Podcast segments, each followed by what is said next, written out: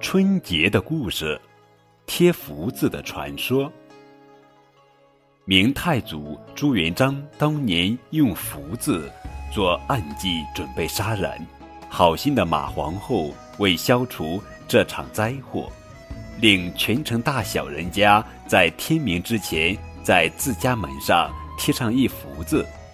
马皇后的旨意自然没有敢违抗，于是家家门上都贴了福字。其中有户人家不识字，竟把福字贴倒了。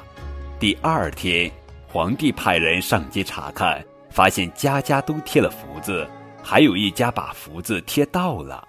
皇帝听了大怒，立即命令御林军把那家满门抄斩。马皇后一看事情不好，忙对朱元璋说：“那家人知道您今日来访，故意把福字贴倒了，这不是福到的意思吗？”皇帝一听有道理。便下令放人，一场大祸终于消除了。从此，人们便将福字倒贴起来，一求吉利，二为纪念马皇后。